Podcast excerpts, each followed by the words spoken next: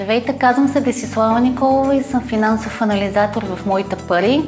Темата днес, която съм избрала да ви представя в рамките на 10 минути, са вашите права като потребители, когато използвате конкретни банкови продукти или услуги.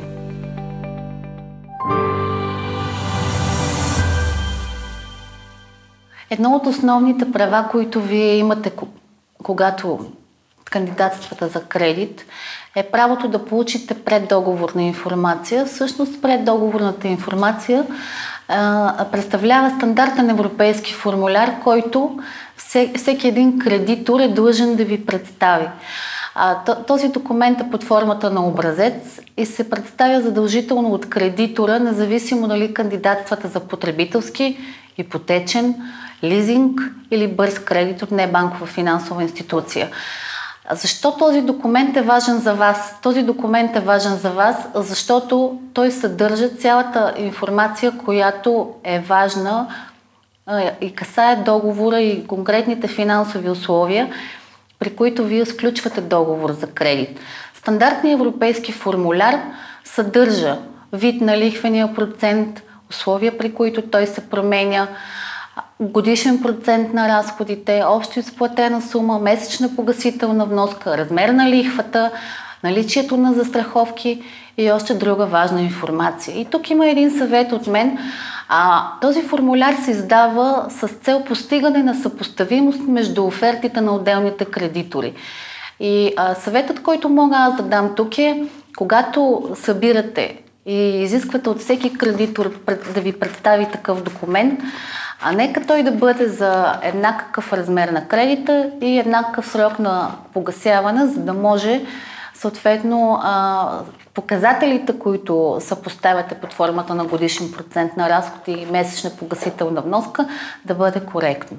Друго право, което потребителят има, когато подпише договор за кредит, е правото на отказ – Правото на отказ е ваше право, когато теглите потребителски, когато вече сте стеглили потребителски кредит. И макар и рядко се случва така, че има малко след като сте подписали договора, всъщност искате да се откажете от него. Рядко срещан случай, но а, ако знаете за това право, бихте могли да го ползвате то а, по-скоро а, е характерно за потребителските кредити, като при ипотечните кредити и жилищни. Правото на отказ е заменено с а, тъй наречения срок за размисъл, който банката дава, в рамките на който потребителят има възможност да се откаже и да не подпише договора за кредит. Правото на отказ от потребителски кредит а, може, а, и тук има едно основно всъщност правило, е, има срок, в който вие можете да ползвате това право и то е 14 дни след подписването на договора за кредит. Правото на отказ се декларира пред банката чрез молба и след заплащане на всичките дължими лихви и такси за времето, през което вие сте ползвали сумата, банката прекратява този договор. Правото на предсрочно погасяване. Доста често това право е подценявано от потребителите или поне от тези, които не помнят времената, в които банката начисляваше при рефинансиране на кредит от друга институция такса за рефинансиране, която варираше между 3 и 5%.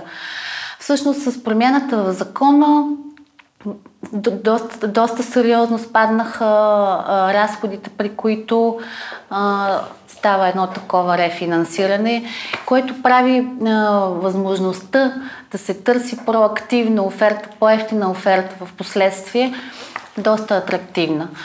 А, правото на предсрочно погасяване е различно за потребителски и за жилищни кредити. При потребителски кредити правото на предсрочно погасяване а, е неизменно. Т.е. потребителя в никакъв случай не може да откаже, ако клиентът има право и пожелая да погаси предсрочно задължението си. В този случай банката има право да изисква от потребителя такса единствено ако а, лихвата по кредита е фиксирана, като тази такса варира от 1 до 0,5% в зависимост от срока, през който се прави предсрочното погасяване. При жилищни кредити, при жилищните кредити, където по-голямата част а, офертите са с плаваща лихва.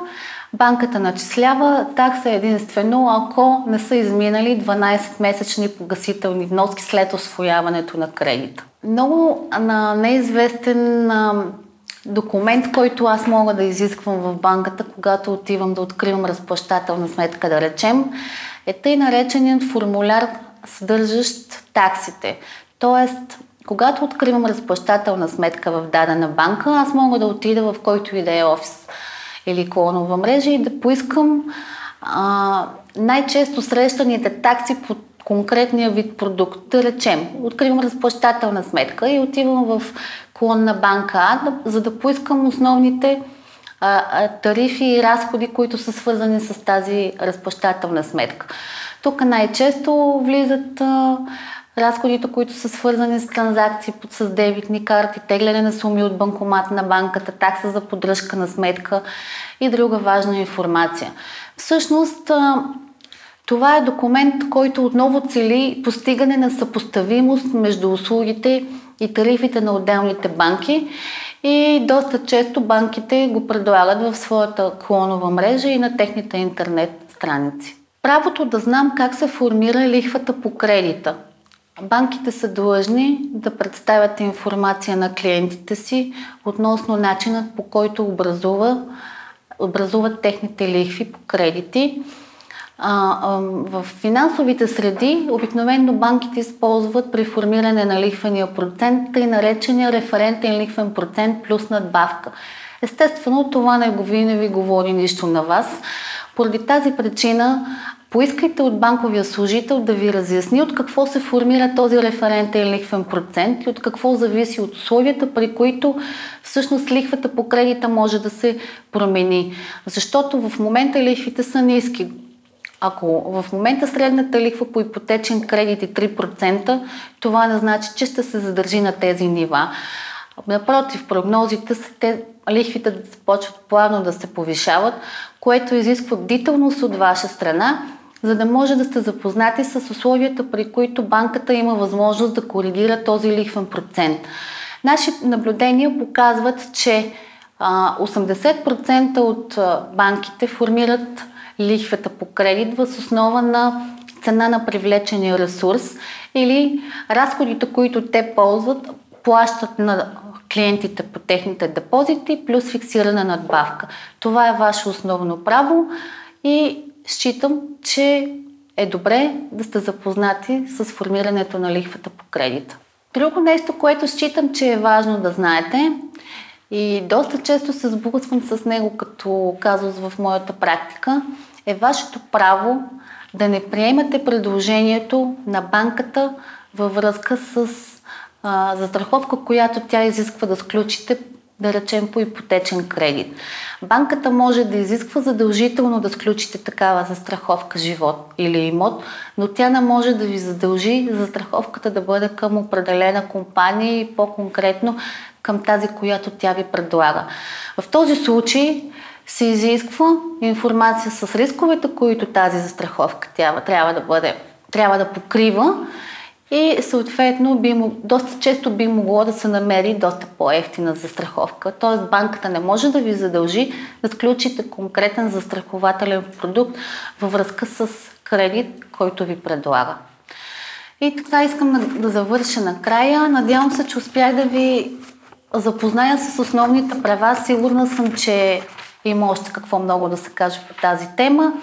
Заповядайте, разисквайте с мен казуси, задавайте въпроси. Очаквам ви с продължения за теми. Беше ми приятно и благодаря за вниманието. Ако нашето предаване ви допадна, харесайте ни, последвайте ни, споделете ни, абонирайте се, коментирайте, препоръчайте ни, удумайте ни. Ако нещо много ви вълнува, пишете ни.